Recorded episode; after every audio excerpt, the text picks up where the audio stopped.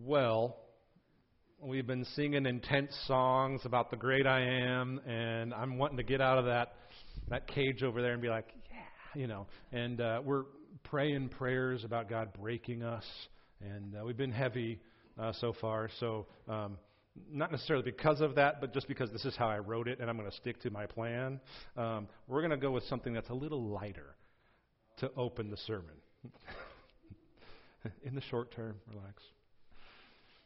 I don't know if you're like me. I'm sure that the answer to my question for you is yes, you are like me. But you know, if you want to be uh, super spiritual and cooler than me, then you can say no, I'm not like this. But I know that for me, I get super frustrated about things sometimes that are just just silly, just dumb. You know, you ever been super frustrated about something that uh, you should never really get upset about? you're like, no, no, I never do. That's not me. Well, I do about three or four times a day, perhaps. And, and, I, and I get to this place where uh, something silly sets off in me this feeling like, ah, nothing works. And here's, here's why I say that. It was about five years ago, and uh, this, this sort of silly incident embodies for me this feeling of, of sort of groaning with the brokenness of the world. Um, I, I was at uh, an unnamed fast food restaurant in Johnson City on the way back to G Vegas one day, and, uh, and, and I won't name the restaurant. It uh, has served billions and billions, let's just say. Uh, I have now decided, by the way, that they've served millions and millions incorrectly because uh, I ordered at the time a hamburger, okay? Not a cheeseburger. A hamburger, no cheese, 86 the cheese, without cheese, please no cheese. I'd have been happy with, you know, buns and meat. But I get about half a mile down the road, and uh, I'm all excited to pump my veins full of cholesterol. And I, I open the wrapper to find the burger smothered in disgusting plastic cheese. It was so frustrating to me. Uh, and I don't exactly remember why I had been frustrated that day. Uh, in fact, I know that I had a frustrating morning and I was excited for lunch because I could you know, eat a burger that I probably shouldn't be eating uh, to sort of assuage my, my feelings. Uh, so, so I get there and I'm frustrated. I don't even know what I was frustrated about, but, but this cheeseburger upset me. So I thought to myself, I am going to show them. And uh, so what I did was I kept on down the road and uh, I decided I'd, I'd go to the unnamed competitor uh, that is named after a little girl with red hair. So I did that uh, as, as if as if that other place cared because I'd already paid them money. So I, so I go to this place and open the wrapper halfway down a mile or so, a few blocks, and disgusting plastic cheese. Uh, it must have been two or three slices in, the, in that burger, and, and I just I sort of lost it. It was zero for two for fast food fails for me today, for, for that day. Now, now I say that as sort of a silly example, and, and I realize that that is rather unimportant in the whole scheme of things. But that incident for me personally has come to sort of typify the feeling this side of heaven that we all experience that, listen, things are broken. Things just don't work right in the world. Part of maturing in life is sort of understanding holy cow, they're so much more broken than I ever used to thought that, think that they were. Things just don't work right in a world that is broken. And, and, and, friends, I don't have to tell you this, you know it's true. Life this side of heaven can be extremely frustrating. That's something Scripture tells us at the very beginning in Genesis 3 when God is cursing the ground, cursing the world for the sin of Adam and Eve. It's a picture of frustration. Pain in childbearing, control issues in relationships, the weeds that, that literally make the growth difficult, working and working and working with very little fruit the productivity of Eden, friends, has become a world now where you have to open your bag to check the order before you drive away. It's a world that's broken, it doesn't work right. Romans 8:20 that we looked at last week says that creation was subjected to futility. That's what futility means is the frustration of a world that's broken by sin. Life is hard, it's full of tribulation, very real tribulation, and flat out the world is broken. And that extends far beyond, of course, the small and unimportant problems of cheese on hamburgers to truly painful things that we've all experienced, that, that many of you all know in your life cancer, death, betrayal, murder in our own community this week, gossip, slander, abuse. There are, there are real and painful parts of life, and everyone experiences them. Romans 8 describes this as a state of groaning. And Scripture takes seriously the trials and the sufferings of this life. They are not, as some Eastern religions like to consider them, this, this figment of our imagination that, are, that that's to be meditated away as unreal. No, suffering is real. Scripture talks about it that way. And our bodies and our spirits groan, sort of feel it in the bones because of the fallen world we live in. But, but, a wonderful world sometimes, and a, a wonderful word sometimes in Scripture, but as we talked about last week. For the believer in Christ, that is not all there is. Because, see, friends, for the unbeliever, groaning is all there is. They, they groan, they feel it, and there's no hope for the future. But in Romans 8:18, I want you to turn there real quick before we jump in at 28. In Romans 8:18, we studied this a little bit last week. Uh, Paul says this, and this is a guy who has experienced suffering on a level that most of us will never experience. He's experienced great suffering. 2 Corinthians 11, if you want to look it up, it's a great passage. He says this this is a guy who says, For I consider, in other words, I count it as certainty, that the sufferings of this present time are not worth comparing with the glory that is to be revealed to us. What we experience now is justifiably called suffering. It's, it's hard and it's ugly. We don't want to minimize that. But the reality, Paul says, about what we have in Christ is that eternity in glory with Him is, is so amazing, it's so beyond description, that it doesn't even compare to the suffering of this life. Uh, we, we said last week, and I think this is a great illustration. You can compare a cup of water with the ocean that's a comparison.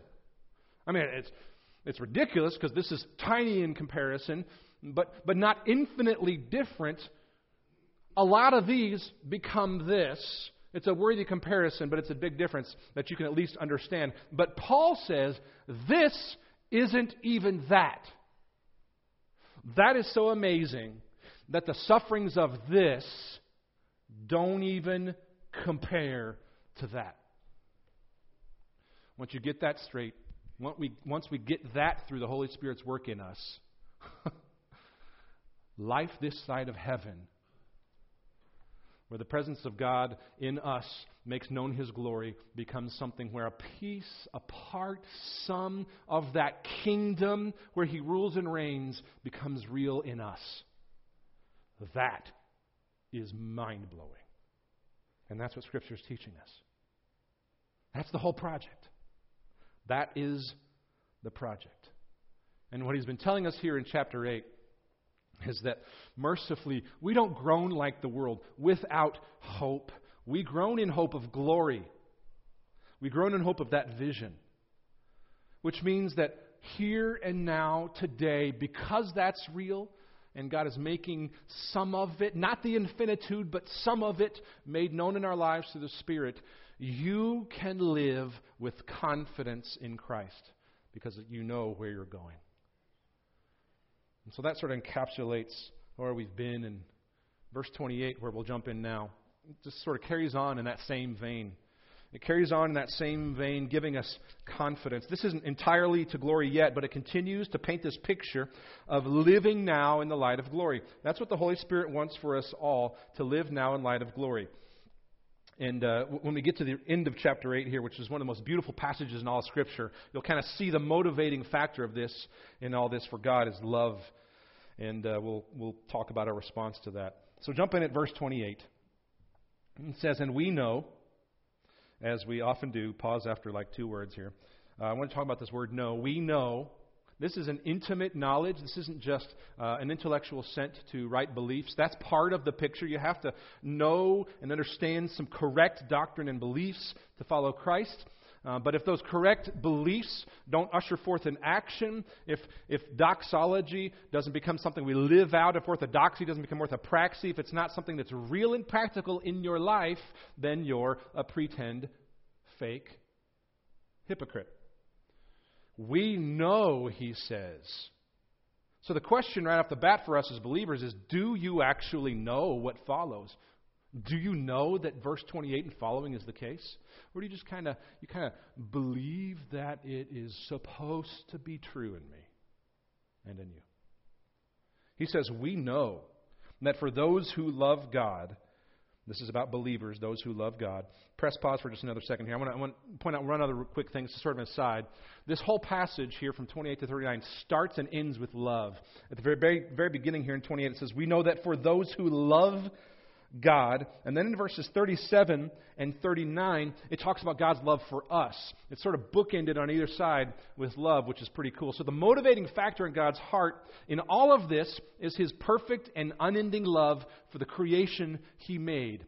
But here it calls his children, at the beginning, those who love God. We know that for those who love God, all things, not some things, not most things, not the things that fall in line with our goals for ourselves, but all things work together for good for those who are called according to his purpose, for those who are called according to his purpose of his glory being made known. Now, here's the main question for us in verse 28.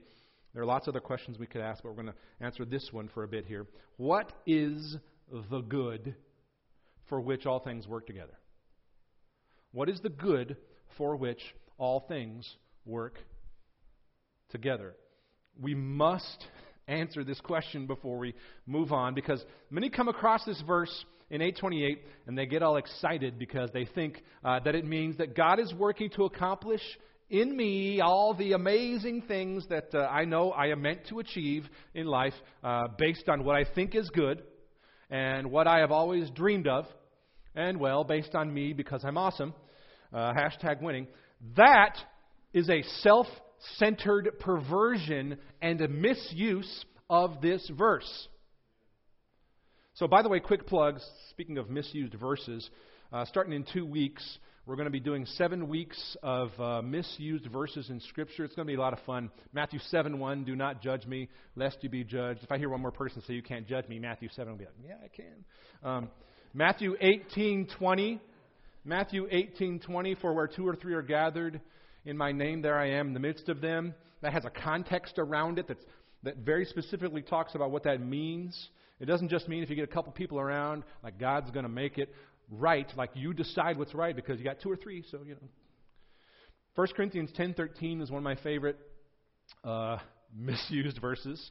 Uh, a lot of people like to say uh, uh that 1 Corinthians 10:13, "No temptation has overtaken you, but such as is common to man, and God is faithful, who will not tempt you beyond what you can handle, uh, but with the temptation will provide a way of escape that you may be able to endure it." A lot of people think that 1 Corinthians 10:13 is like God can't ever give you more than you can handle. What if God wants to give you more than you can handle so that you actually have to depend on Him in the Holy Spirit. I don't know, sounds to me like the Christian life. So, we're going to get to the heart of the matter in about seven verses that are pretty cool. We probably know most of those verses. Um, it's going to be fun um, because we need to make a regular practice of allowing Scripture to upend, to turn around our preconceived notions. Uh, that's why it's called a sword, Hebrews 4:12. So, so I point all that out not just as an aside, but to say that 828 here in Romans is a verse like that. It's very easily misused by people. Uh, in fact, people often misuse this verse uh, to convince themselves and others that God wants to make them rich and healthy. this is a heresy called the prosperity gospel. And this is a subset of word of faith teachers, not all of them, but some of them that you can easily find on TV. Uh, you'll, help, you'll hear people talk about health, wealth, name it and claim it, claim it. You'll, you'll hear them blab on about sowing the seed. Uh, this is, in my mind, heretical teaching that is not Scripture. And unfortunately, it is one of the ugly legacies of American Christianity that is being exported to poor countries all over the world, giving the false impression that God will bring you earthly riches if you say yes to Jesus. So, so just come on along, get baptized, and God will, God will give you enough that you need in, in terms of money and prosperity I think it's hogwash, and those who teach it will be held responsible. What Scripture tells us, on the contrary, is that the riches that God wants to give us are kingdom riches. Blessing from the beginning has primarily been kingdom riches that result in His goodness and glory being made known. If He blesses you, it's to be a blessing. If He gives you His character and nature, it's not so that you can just sit here for an hour on Sunday and enjoy feeling good about yourself with other people who know we have Jesus. Kingdom riches are given to you to give away. Infinite kingdom riches were given to you in the first place by somebody whose heart is to give them away. That's how perverse the world is. That's how broken it is. When we believe the incredible lie from the evil one that we are placed on this earth to be the center of the universe. What a joke that is when we act like that. What God wants to give us is infinitely more precious than all of the world's treasures. Jesus tells lots of parables like this, but in one verse, in Matthew 13 44, he tells this parable The kingdom of heaven is like a treasure hidden in a field, which a man found and covered up. Then, in his joy, his excitement to go back and find it and to have the kingdom, he goes and he sells all that he has and buys that field. If that is how precious kingdom riches really are, then we know the answer to our question what is the good for which all things work together? The good. The good is God formed in you for your salvation and for his glory. That's what good is. That is the good toward which all things work together for those who love God. Which means a whole bunch of things in your life that don't feel, seem, look good can be used for good. What you meant for evil, God meant for good. What do you think redemption is? It's just a figment of our imaginations if it's not something God makes happen for His glory. Good is God being formed in you for your salvation and for his glory. So Romans 8:28 here is a sort of cosmic it's a statement about all reality. All things are working together for our good if it means that God is being formed in us for our salvation and for his glory. This is something we've said at FCC a few times in the last number of years here that that all circumstances in our lives can be used for sanctification if you will let it be. That doesn't mean you have to like all of it. The, friends, the Christian life is a struggle in part because the circumstances aren't easy. The world is broken. We do suffer. But we don't groan like the world. We suffer in hope, in hope of glory, knowing that all things work together for good the good that we get to experience, the most incredible project the world has ever known, which is infinite God his character and nature being made known in us. Not perfectly and completely yet till glorification, but some of it through the Spirit. So that we can be a witness who knows and experiences and lives the reality of the kingdom in the here and now. You know why you're not a witness, why you're not effective, why people around you don't want to know Jesus Christ? Because you're living in your power. You don't seem to need, need that kingdom riches for you to live day by day. He says, We know intimately that for those who love God, all things work together for the good of God's glory being made known. The amazing project of God's goodness being manifested through his people. It doesn't get better than that. It simply never gets better than that. Now, verses 29 through 30 sort of show us the theological backstory for how we got to this place. We're not going to spend a lot of time here today. Next week, we're going to spend a lot of time here. We're going to answer the question Does God really control everything? And uh, I'm going to attempt to answer the impossible theological questions of the already and not yet this side of heaven. Uh, but for now, uh, there's something we want to pick out a couple things. Look at 29 here. It says, For those whom he foreknew, he also predestined. And then this is the phrase we care about. You might want to underline this, circle this, star this, highlight this, hashtag this. To be conformed, to be conformed to the image of his Son. In other words, God's eternal purpose for us is to be shaped into the likeness of His Son. Uh, a cool parallel passage, there are lots of parallel passages, but one that's really cool that you may want to look at is 2 Corinthians 3:18 and all of the context there. 2 Corinthians 3:18 says this We all, with unveiled face, unlike Moses who had to have a veiled face, we all with unveiled face, beholding the glory of the Lord, are being transformed into the same image from one degree of glory to another. You may want to look up 1 Corinthians 15:49. Just as we have borne the image of the man of dust, we shall also bear the image of the man of heaven. Colossians 3:10 says that we have put on the new self which is being renewed in knowledge after the image of its creator. We are foreknown, we are predestined for the purpose of being conformed to the image of his Son. In other words, from eternity past, God knew and he set us apart for the purpose of being conformed to the image of his Son, who is the perfect image of God the Father, in order that he, it says, meaning Christ, might be the firstborn among many brothers.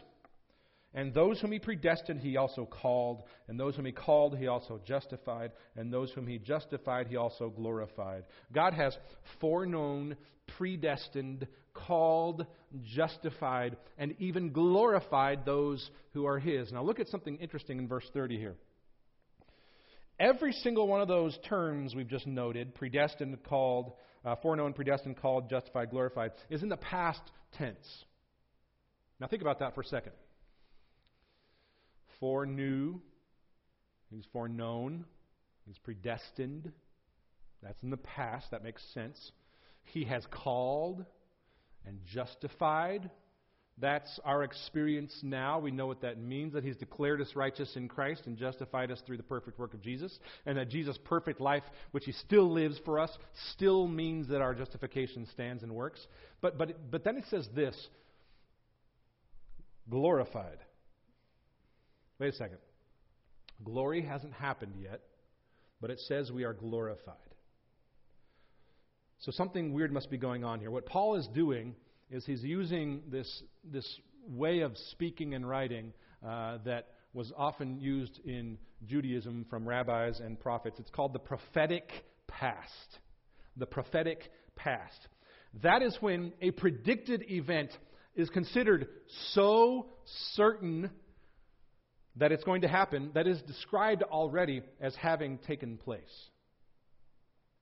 It's when a predicted event is so certain, it's considered so certain to happen that it is described in the here and now as having already taken place. In other words, God has been planning all along for his people to know him and for an all knowing and all powerful God to plan something like that means it's going to happen. So, as far as God's plan is concerned, in his heart and his mind, it is as good as done that a believer is glorified. Think about that. That's so huge. It means that in the here and now, that is the vision of who you are and who you will be, not this. Not all this stuff out here. For the believer, your vision has to be here, it has to be there.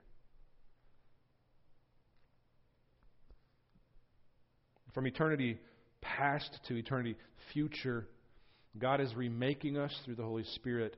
And what He's doing is He's creating a new humanity that, that this is the amazing part, that shares and displays God's glory.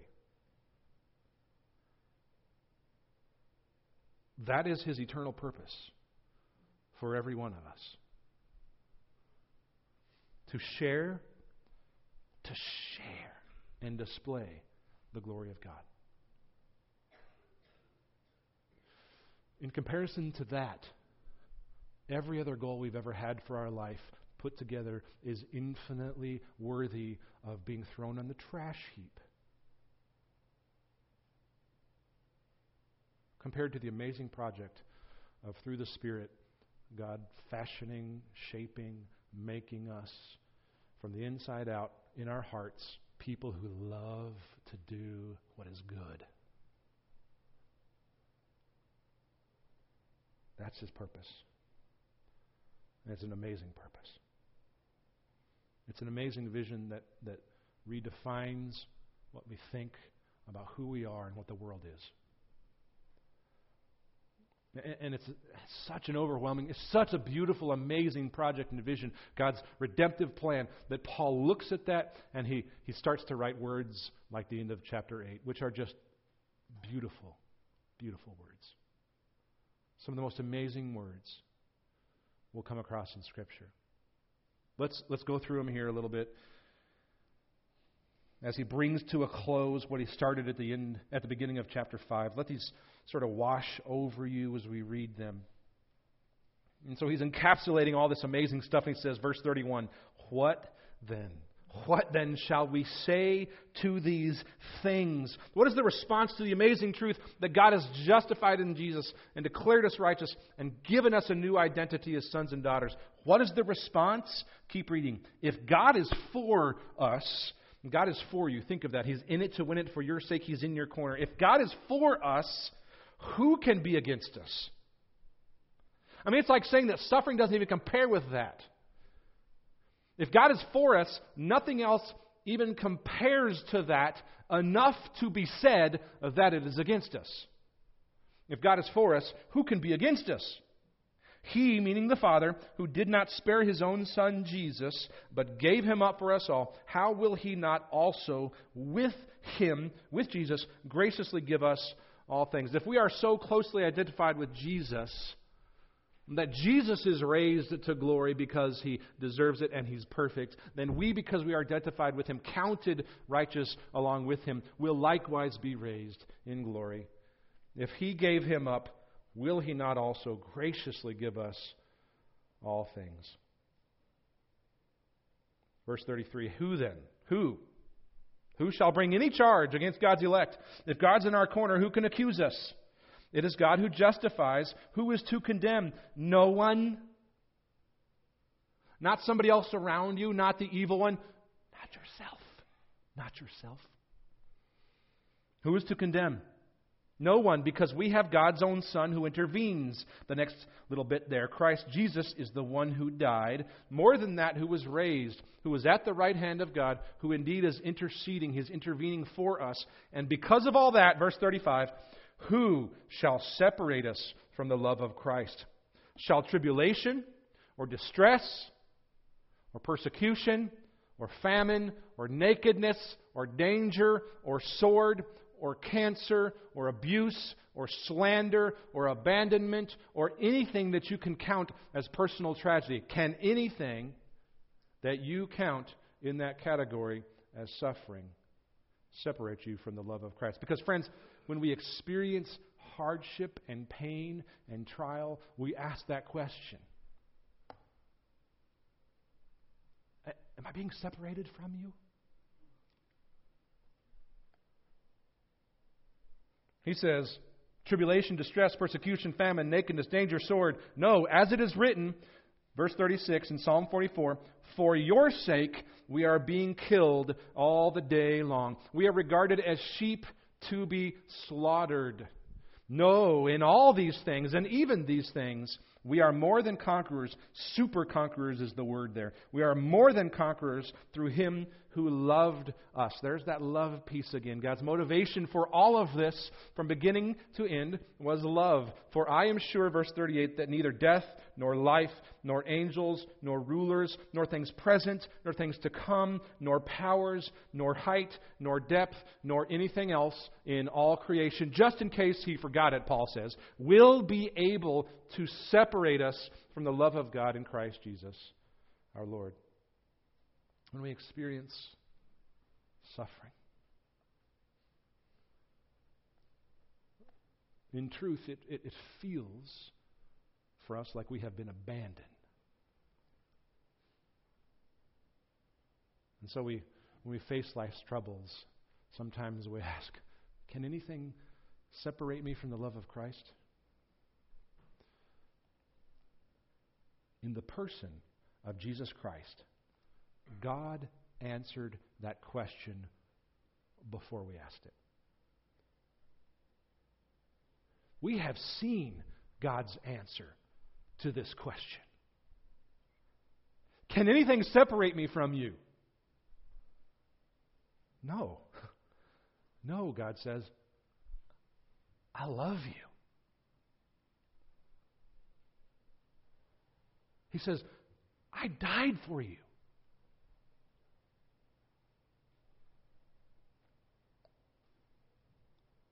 Friends, because we are because we are loved, because we are loved, we can live with abandon. Because the vision of who we are in Christ is so clear to us in the Holy Spirit. We can live here and now through kingdom riches available to us. Because we are loved, we can live with abandon, fully fully trusting that a life of passionate devotion to Christ is far beyond being worth it. We are free to live without fear because we know, not just here, but because we know we are loved. One of my favorite illustrations uh, of what it's like to live without fear because we know that we're loved. It tells of a father and a son that were out for a hike one day. They were uh, climbing around, and uh, the father suddenly heard a voice from above yell, Hey, Dad, catch me. And the dad turned just as his son Zach was jumping off the rock above him uh, the, the son Zach had jumped first and, and yelled second. jumped and said, Hey, Dad, catch me. So they both kind of fell to the ground in laughter, and for a moment the father could hardly talk and he caught his breath. And when he did, he finally said, Zach, can you give me one good reason why you did that? And Zach responded with calm. He said, Well, sure. Because you're my dad. Because, because you're my dad. The son's assurance, Zach's assurance, was based on the fact that his father was trustworthy. This little boy could jump first and ask questions later. He could live to the hilt because he had a dad who could be trusted it's even more true for us.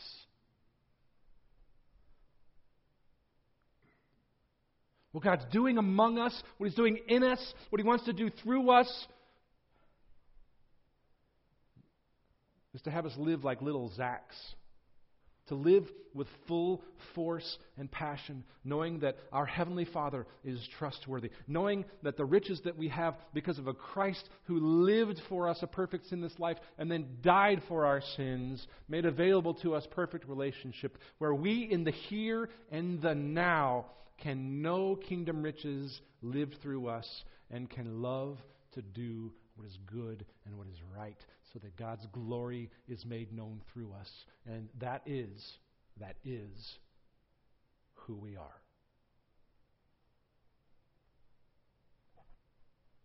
People who are free, free to live without fear because we know that we are loved.